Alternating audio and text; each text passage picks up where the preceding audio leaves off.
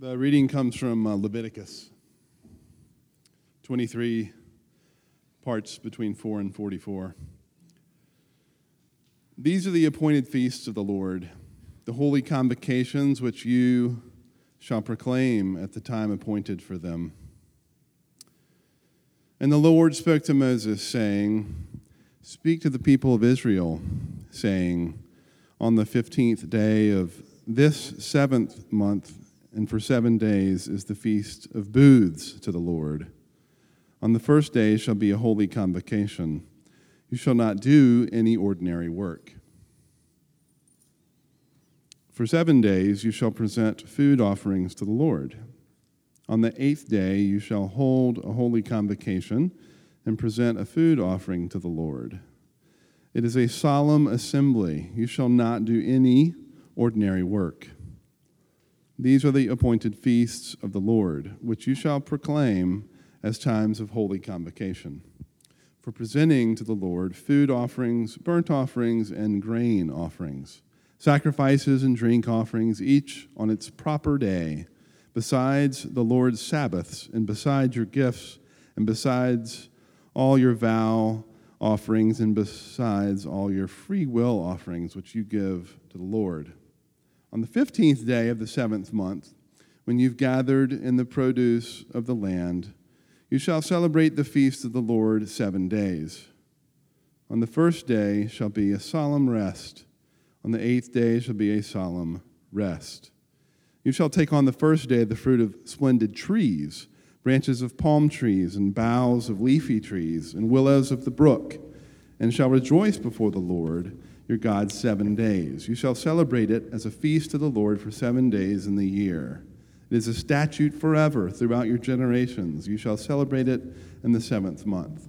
You shall dwell in booths for 7 days. All native Israelites shall dwell in booths, that your generations may know that I made the people of Israel dwell in booths when I brought them out of the land of Egypt. I am the Lord your God. Thus Moses declared to the people of Israel the appointed feast of the Lord. Would you join me in prayer? Father, we pray as we open your word that you would open our hearts, that you would work in us by the power of your Spirit, Lord, that you would come. And Lord, as we leave this place today, we would be able to say, surely we have been in the presence of the Lord and heard from your voice. We pray these things in Jesus' name. Amen. One of my favorite contemporary columnists for the New York Times is a man named David Brooks, who's written this brief article about a feast that he attended, in a real celebration in New Orleans. And I'm just going to warn you, this may make you hungry. I hope you had breakfast this morning. Listen as you hear this. He says, I was in New Orleans last Saturday night, dining with a wonderful group of people at a culinary landmark called Antoine's. Our host had arranged for a remorseless avalanche of delicious food, served in prodigious 19th century style. There were about 6 appetizers, including oysters and foie gras, various lobster confabulations. There were main courses aplenty, fish, then crab, then steak. Then dessert floated onto the table, a meringue pie about the size of a football helmet. And with it came coffee, but not just any coffee. It was called Devil's Brew. A copper bowl was put in the middle of the table with some rolling mixture of brandyish spirits inside. Coffee was poured in, and then the whole concoction set aflame. The waiter thrust a ladle into the inferno and lifted a long, dripping stream of blue fire, hoisting the burning liquid into hypnotizing, slowly descending cascades. He poured out a circle of flame onto the tablecloth in front of us. It was a lavish pyre of molten, inebriating java. And then, when he had swung around to where I was sitting, I turned and asked the climactic question, is that decaf? Now, I love that story because Brooks is sort of telling on himself. And he's contrasting this lavish feast with his own ability to sort of enter into that well. And he's sort of telling on himself in that way. And I think that's just like us. Now, today, as we're picking up this series of passages, we read just part of a larger section from chapter 23, which outlines all the feast days of Israel. It may seem ridiculous, for us to spend any time on this for two reasons.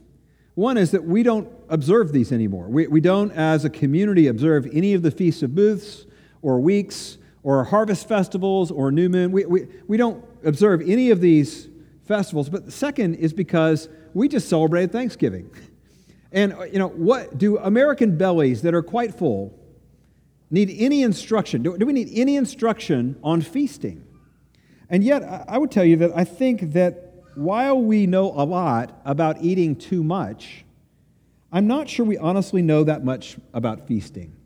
Feasting is about way more than food, way more than food. One of our challenges, too, this is not just as a culture, but as a denomination, is that we're a very, thinky people. No one has ever said, Presbyterians, you guys are just too joyful and too celebratory, you get out of hand. So, like Brooks and his decaf comment, where he clearly had a disconnect between that celebration and his ability to enter into it, I think that there's something about us that actually really needs instruction from God's Word about feasting. So today, here's what we're going to look at, 4 points, but listen, you got nowhere to go. You're back from Thanksgiving. So 4 points, I'm going to keep it brief, don't worry. So here they are, a God who likes to party, a party that's all about God, fasting and feasting, and sharing the feast. So let's look at this. First, a God who likes to party. Now, let's sort of set the scene. Remember, we've been going through Leviticus since August, and this book doesn't come primarily to us. It first came to a group of Israelite ex-slaves. They had been in bondage in Egypt for 400 years. Would you just pause and think about that for a second? That's longer than our nation has existed by a long shot. 400 years is so many generations that their families could not remember a time that they celebrated. They can't remember a time generationally back, even in the folklore of the family, like, we had this birthday party. We had a day off. We had a celebration. 400 years of slavery. Now, as we talked about last week in talking about the Sabbath, another mandated break that God gave, the Israelite people were not given permission to celebrate. Nobody got a day off for their birthday. Nobody got holidays in Egypt. You worked. That's what you did every day. And there were taskmasters that Pharaoh put over the Hebrew people to make sure that they never stopped working, that they worked every day, all day, without break, without celebration, without opportunity for anything special. So why does that matter? Because Pharaoh, celebration's for Pharaoh. Feasting is for Pharaoh. And Pharaoh can feast with his court. He can celebrate because you work. He is able to celebrate, but you are never allowed to. Now, and this is what's fascinating and shocking as we read this. God mandates celebration for his people. The first people who heard this, we talked about last week, God commands them every week, I want you to take a day off and rest. Shocking news for people after 400 years of slavery. And then you add this mandated celebration. Mandated celebration. And let me just kind of give you a couple bullet points on this.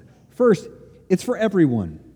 This is not just for the rich or the entitled or the privileged. This is for every person. The richest of the rich and the poorest of the poor were commanded to celebrate. Second, it's commanded. It's not optional. God says, you will party.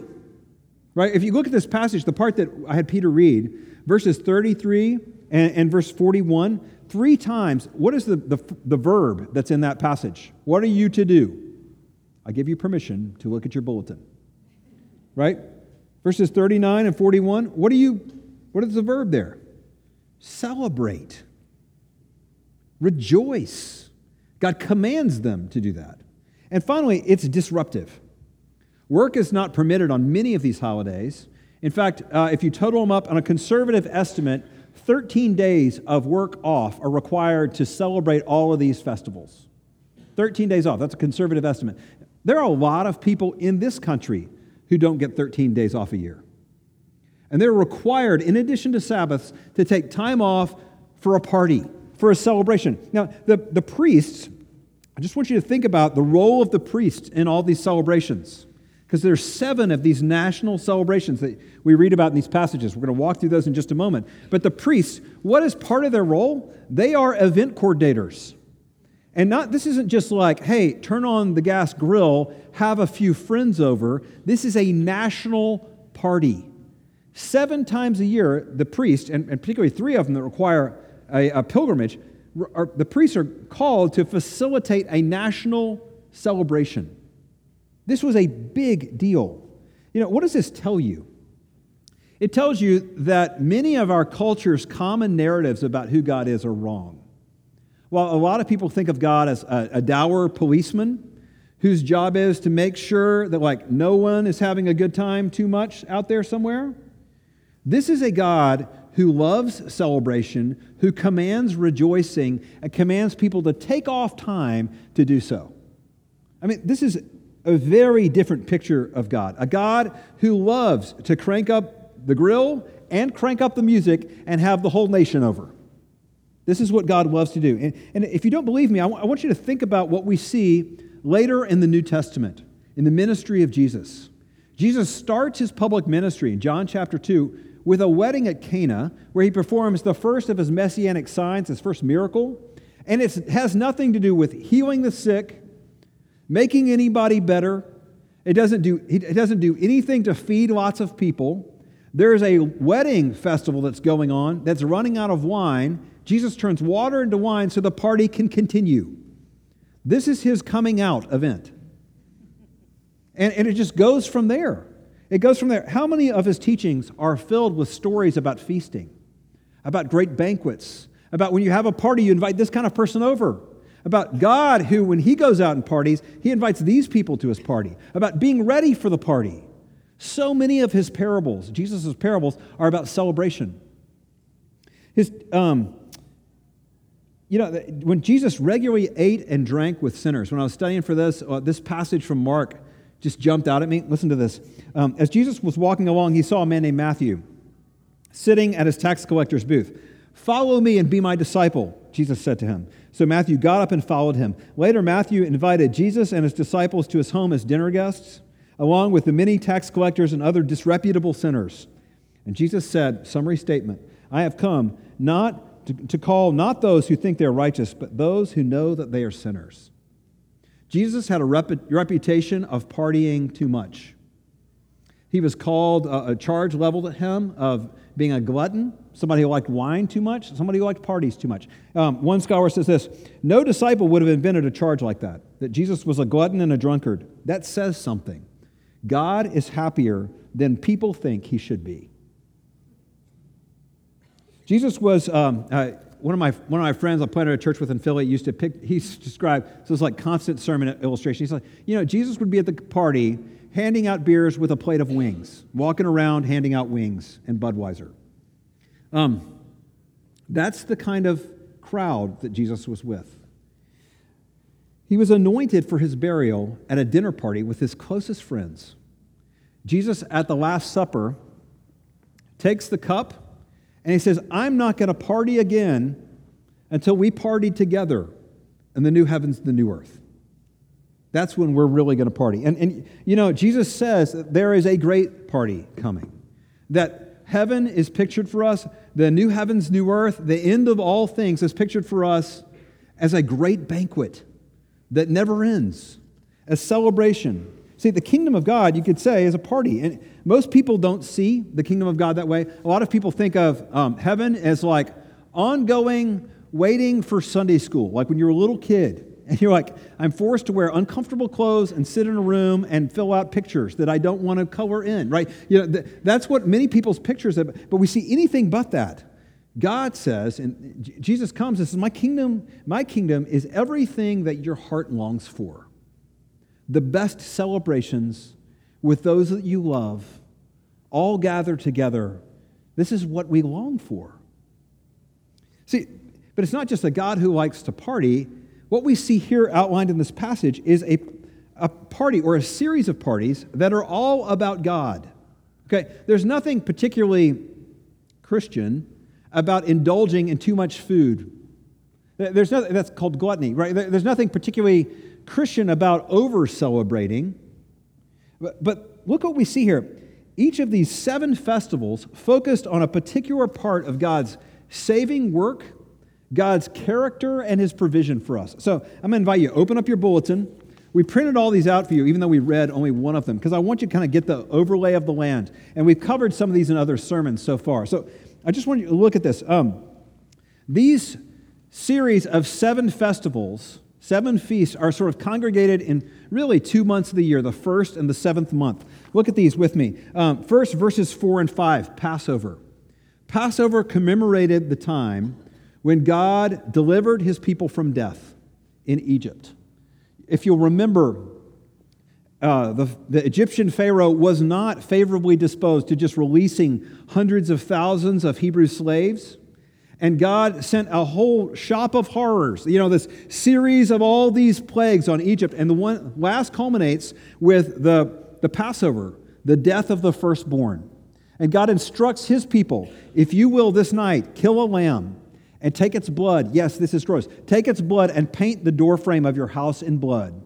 Then the angel of death, when it passes over Egypt, it will kill the firstborn of every family and livestock, from the Pharaoh to the lowest slave, except for those who have the blood over the doorway. And so the people on the 14th day would come together and celebrate. God delivers from death. Look at how God delivers us from death.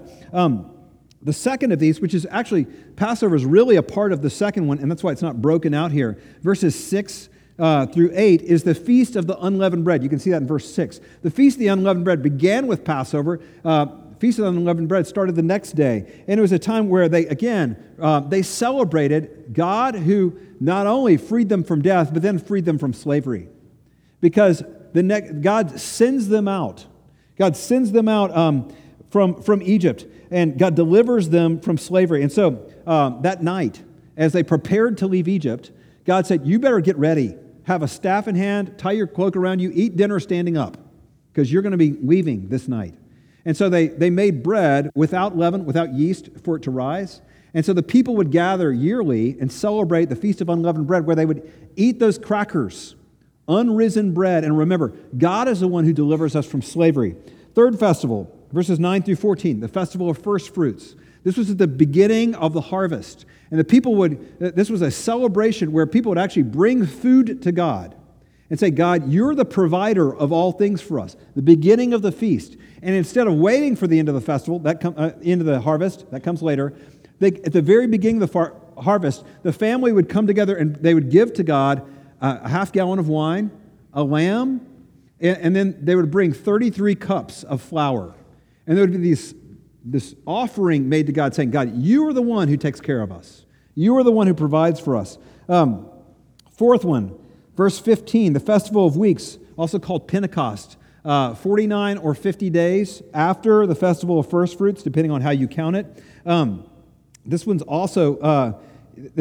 right here in verse 15 through 23. And the people would come together and they would say, God, you have provided the harvest. And this was a celebration, it's actually one of the pilgrimage celebrations where they'd go into Jerusalem and celebrate at the tabernacle or the temple and say, God, you have provided. This was akin to their Thanksgiving Day, trusting God that He had, and every year that He will continue to provide. Number 5, Feast of Trumpets. We talked about this a couple weeks ago. Rosh Hashanah, the beginning of the new year. The people would come together, they would sound these gigantic trumpets that would signal the brand new year. And they would begin the year not by what we do, where we create New Year's resolutions, where like, how am I going to improve myself for this year? They would begin like, how can I get on God's page? And it would be 10 days of reflection and introspection and repentance, a great practice for us, honestly, to begin the year and say, I want this year to be about what God wants in my life. Feast of Trumpets, and it ended with Yom Kippur, which we also talked about a few weeks ago. Yom Kippur, the last day of the Feast of Trumpets. The Day of Atonement was a day when the high priest would take one goat, we talked about this, and put his hands on it, symbolically placing all the guilt of all the people on the goat. And they would send that goat out into the wilderness, drive the goat away from the people, and symbolically taking all the sins of all the people outside the camp, Remember we talked about this? This is one loaded goat. You want this goat to go far away. You don't want the goat appearing in your yard the next morning. So they sent a Gentile with that goat to go out. Later traditions, they would push the goat off a cliff to make sure the goat never came back. No one wants the loaded goat back, right? And the other goat, they would take and they would slit its throat and it would bleed. Again, talking about, symbolizing God who covers over the shame of our sin. God who deals with our sin. And finally, the last one, the Festival of Booths, verses 33 through 43, which we read, to celebrate God's provision in the wilderness. And this is where all of Israel, this is later generations, would come together. Remember, we lived in tents for a long time after God delivered us from Egypt. We were on one gigantic national camping trip for a long time. And so every year, can you imagine if we did this?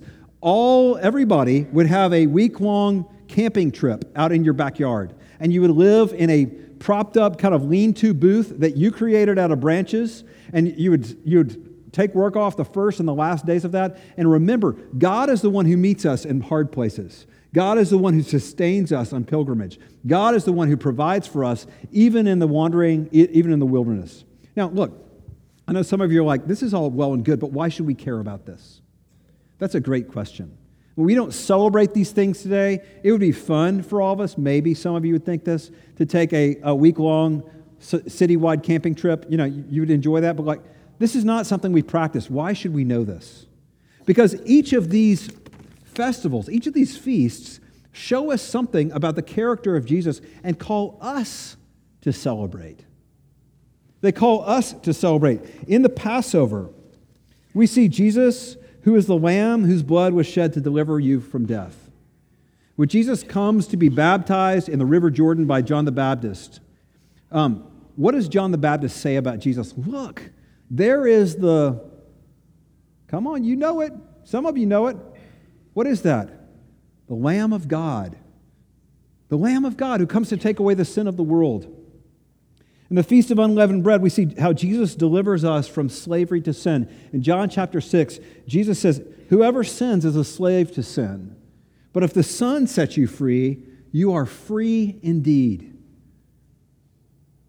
In the Day of Atonement, we see Jesus take away the guilt and the shame of our sin as he, like that goat, was driven, Hebrews 13 tells us, driven outside the city, where he was crucified on a Roman cross, led there by a Gentile. In the Feast of First Fruits, we see Jesus, who is first fruits of our resurrection. 1 Corinthians 15 tells us this, like the beginning of the harvest, the first ear of corn that comes ripe. Jesus' resurrection is the first of the resurrection for every one of us who believe in the Lord Jesus, who when we die will be raised up.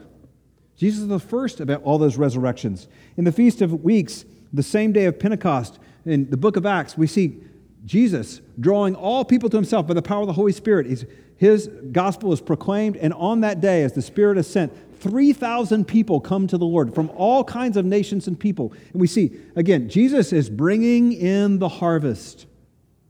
The Feast of Trumpets reminds us that at the last trumpet, the dead in Christ will rise and that Jesus will return to start not a new year, but a whole new epoch. He'll come and bring final judgment and the new heavens and the new earth, and it will be a time when there is no more crying, no more sighing, no more sadness, no more sickness, no more death. And finally, the Feast of Booths, we see Jesus who provides for us in the midst of our hardship, in the pain, in the pilgrimage of not being in the promised land yet, of people who walk through. See, do you see? Like in these feast days, we read these things, we're like, yes, this is what my Savior does. This is what my Jesus does for me. He does all these things. We sometimes summarize too briefly the work of Christ on our behalf. Like, oh, he died for sins. Yeah, and way more. You know, like we could write books upon this stuff. The feast days, see, this is where... You know, they call to us, are we not supposed to be people of celebration? Do we not have something to celebrate? You know, feasting, therefore, we know a lot about overeating, but feasting is about, it's about the Lord together, enjoying Him and His gifts. That's what feasting really is. And you can see in all these feasts, It's about the food, but it's not about the food. Right? There's a celebration, there's a taking off work, but it's something much deeper than that. It's in the hearts of the worshipers who are like, that's my God. That's what he's done for me. I want you to think about two types of meals that I think you've probably had. You know, think about what may have been one of the best meals of your life in a restaurant, around a table, where you're everything is great, and yet there's just something within the group that's kind of off. Right? Some of you, this was Thanksgiving for you. You're like, my family comes together, we have the best food, and yet the relationships are broken. There's this sense of like what could be but's not. You might relate to that. Have you had those kind of meals where you're like, everything's great, but And then there are the other kind. The other kind where you're eating together with other people, and maybe it's even just mediocre food, okay? You're having a very kind of normal, even thrown together meal, and yet it's with some people that you dearly love you, and you're like, that was a taste of heaven. And it's not because the food is amazing, it's because you experience something in that meal that's like, yeah, this is what it's supposed to be like, even if it's Taco Bell. Right? Have y'all had those both of those or some form of those where you're like, this but not this, but that? Right? This is what's pictured for us. This is what feasting is. Enjoying Jesus together, celebrating, enjoying his gifts. Now, one thing that's fascinating about studying this is that there is rightfully a time for feasting and yet also a time for fasting. And I want to highlight this because if you notice, yes, there are these 7 feasts that are laid out for the people to practice. And yet, not all the year was feasting, right? I mean, there were days when you didn't feast. And that particularly needs to be said in Raleigh, North Carolina in 2018. Because we live in one of the most overfed and entitled places in the world, where right now you can have a feast every day. You know, I remember my grandparents' generation, the greatest generation, born in the Depression era, fought World War II, hearing how, like, their family, they never went out to eat. Like, not once. Not like, oh, where are we going this week? But, like, not ever. But not us. I mean, you know, we're in a celebratory feasting culture where it's like, oh, it's 5 o'clock somewhere, right? I mean, that's the attitude. You know, our children, a lot of them grow up with like desserts for every night. Treats are not treats because they're all the time, right? Like, you know, that's the culture we're in, where feasting seems to be all the time, and you can pick every night of the week one place you want to go feast at. And when every meal is indulgence, there's something about true feasting that's actually lost. There's something that's lost in that. See, in the Old Testament, God structured the seasons. Like I said, these feasts are focused around the 1st and the 7th month primarily, and that meant that there were times for feasting, but there were also times for fasting. There were times for giving yourself to longing for the feast. See, if there's a longing, it creates something special about the feast. And God tells us, even in the New Testament, there are right places for us for fasting, for, you know, discerning God's will, for growing in yourself a hunger for God in your life. I'm going to go without, so I learn to hunger more for Him. You know, do you know that traditionally you didn't have Christmas parties during most of December? Traditionally, the church, throughout the years that celebrated the church calendar, Advent was a time for fasting, not feasting. Christmas and those weeks after, that's why we sing the 12 days of Christmas. Those are the days when you feast. After Christmas, Advent was a time of looking forward and longing and saying, you know what, I just like the Israelite people were longing for Jesus to come, I'm longing for Jesus to come back. It was a time of building an appetite, not overindulging in it. Yeah, Lent, the same thing. It was a time up before Easter. Easter was the big feast time, but Lent was a time for reflection and repentance. For saying, I'm going to take some time to focus on the Lord and get my heart right with Him. So that when Easter comes, it is a celebration. Lots of ham, right? That's what's pictured. But when we're people who are overfed, when feasting is every day, like the meaning of feasting is actually gone. See, fast days reminded the people, there is a not yet. There's a not yet to the kingdom of God. Like, this isn't all there is. Jesus promises to come back. He promises to fulfill all the promises with regarding to making everything right. And so fasting prepares you for that. Fasting makes us hungry for the ultimate feast. You know, not all the time should be feasting and celebration. I know that some of you are inwardly, this is where you are this morning. You're like, yeah. You know, I look around and the world is so broken. I mean, how can you talk about feasting? Like the world, I look around and there's poverty and there's lots of people who don't know Jesus and they're unreached people groups and there's injustice and the list goes on. You're like, the burdens. How can you be talking about feasting in the time of this burden? And I think there's something right about that. Let me just affirm that. Like there is a right place for us for lamenting and fasting and saying, Lord, what would you do? But that doesn't eclipse this, that the Church of Jesus Christ, we are empty tomb people, aren't we? Aren't we the gates of hell will not stand against the church of the Lord Jesus Christ people? Aren't we a Jesus is coming back people? See, when there's a right place of fasting and feasting in this. There's a sense of longing, where there's a sense of saying, hey, without there being justice, there can't be a party. Without there being the spread of the gospel, there can't be an ultimate party. Without meeting the needs of the poor, there can't be a party for everybody. And yet we know that there is a party that's coming. And so, look, we hold both of those things together. Fasting and feasting, both are right. They proclaim different things. If there's anything that Christianity is about, it is clear-eyed confidence in Jesus is going to return and set all things right. So we are a fasting people, and we're a feasting people. Well, there's a picture that captures this best from C.S. Lewis's Narnia book, The Lion, the Witch, and the Wardrobe. It's a children's fantasy book about a kingdom of talking animals, where there's this witch that shows up in the kingdom and makes it always wintertime and never Christmas. And she's got all of the realm of Narnia under her spell. Everything is frozen, and there's no joy. There's no celebration. Well, as the book progresses, you hear whispers that the true king is coming back to make everything right. And as he begins to make his way back, the power of the white witch over the creation, over the land of Narnia begins to fade. And what the wintertime begins to thaw, and it becomes Christmas time.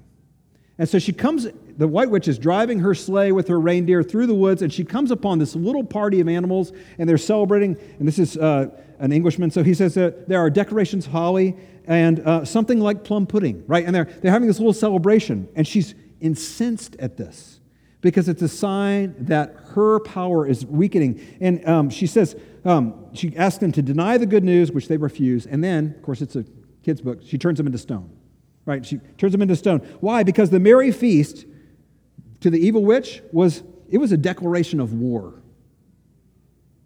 And that is so for us. The feast is a declaration of war against the status quo. When we come together and celebrate as God's people, we are saying, this is not the way it's going to be. You know, I was at a party this fall, and one of my friends pulls out this document. He's like, we're going to read this liturgy. It's from this website called Every Moment Holy, and it's this liturgy about feasting. And this is what it said. We said these words, "To gather joyfully is indeed a serious affair. For feasting and all enjoyments gratefully taken are at their heart acts of war. In celebrating this feast, we declare that evil and death and suffering and loss and sorrow and tears will not have the final word." See, isn't that true? See, when God's people gather, we come together around Jesus and we enjoy his gifts, whether that's your grandmother pulling out the casserole or we're gathered around the smoker with the big pork butt, we're all about to dig in. What we're doing is we're saying there is a God. And this is not all there is. And we celebrate that his kingdom is real. We have something worth celebrating. And we wait. And we look. And we taste. We remember. A couple applications for you this morning. And I hope you wore your steel-toed boots because I'm going to step on your toes. Three of them, real quick. Worship. Celebratory worship, celebrating and rejoicing in worship. Can we just say this? This is hard for us as a church. The main job that I gave Danny Yancey when I asked him to come and be our director of music was this. One thing, I'm like, Danny, I want you to find the joy button on the dashboard and push it real hard. And that's because, to be honest, we struggle to find expression for joy and celebration sometimes in our worship. I find we're sort of holding back as a community a lot of times. Like, I don't know. Like, am I supposed to sing real loud? Am I supposed to clap? Look, if you clap like a golf clap. You know, like, right. You know, like, it's like, can we raise our hand?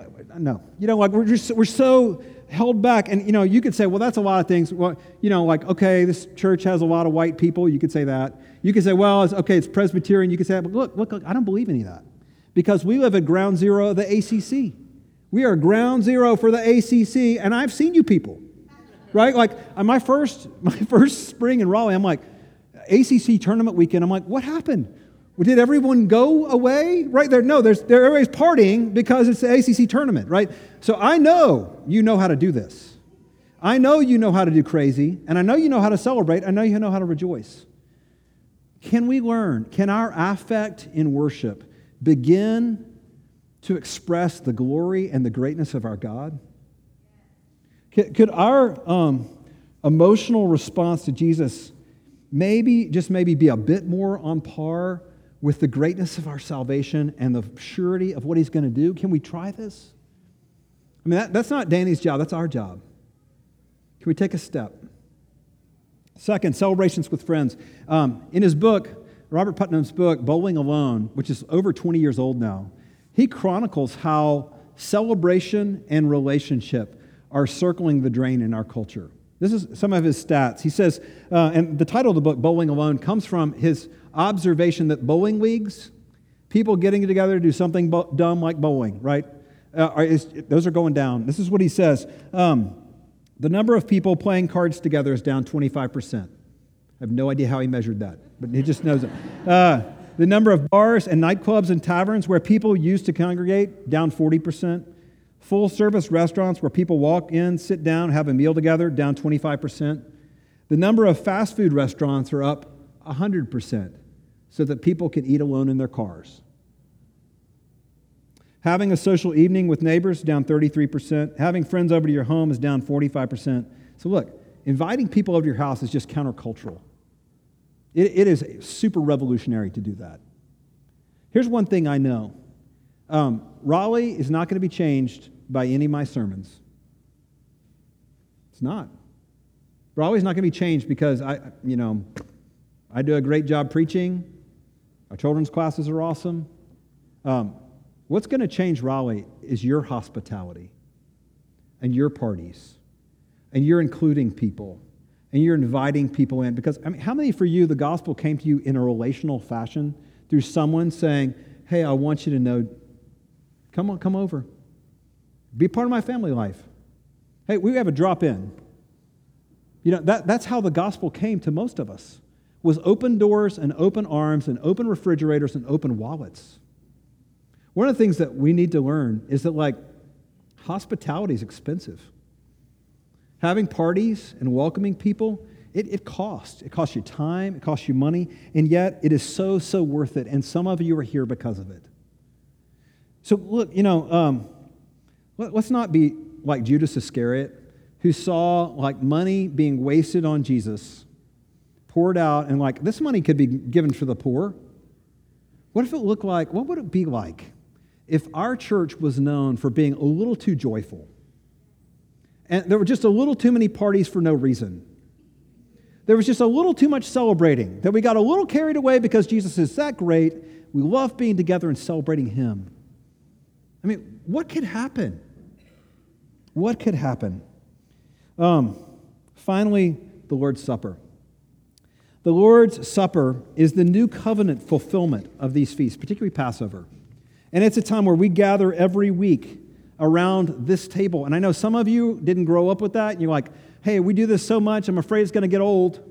You know what? It doesn't get old if you do it right. You see, if you think of what we're doing here as observing the Lord's Supper like it's an event, then you missed it.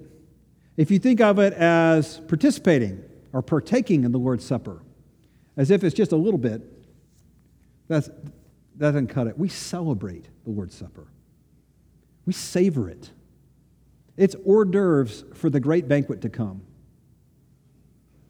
You know, my wife is in seminary doing a paper on the Lord's Supper, so this is a little runoff from her. But I love this. One of the books that she was looking at says, you know, Jesus didn't give us bread and water for the Lord's Supper. It's not like, hey, let's get by on this. Hope you can get by until I come back. No. He gave us bread and wine.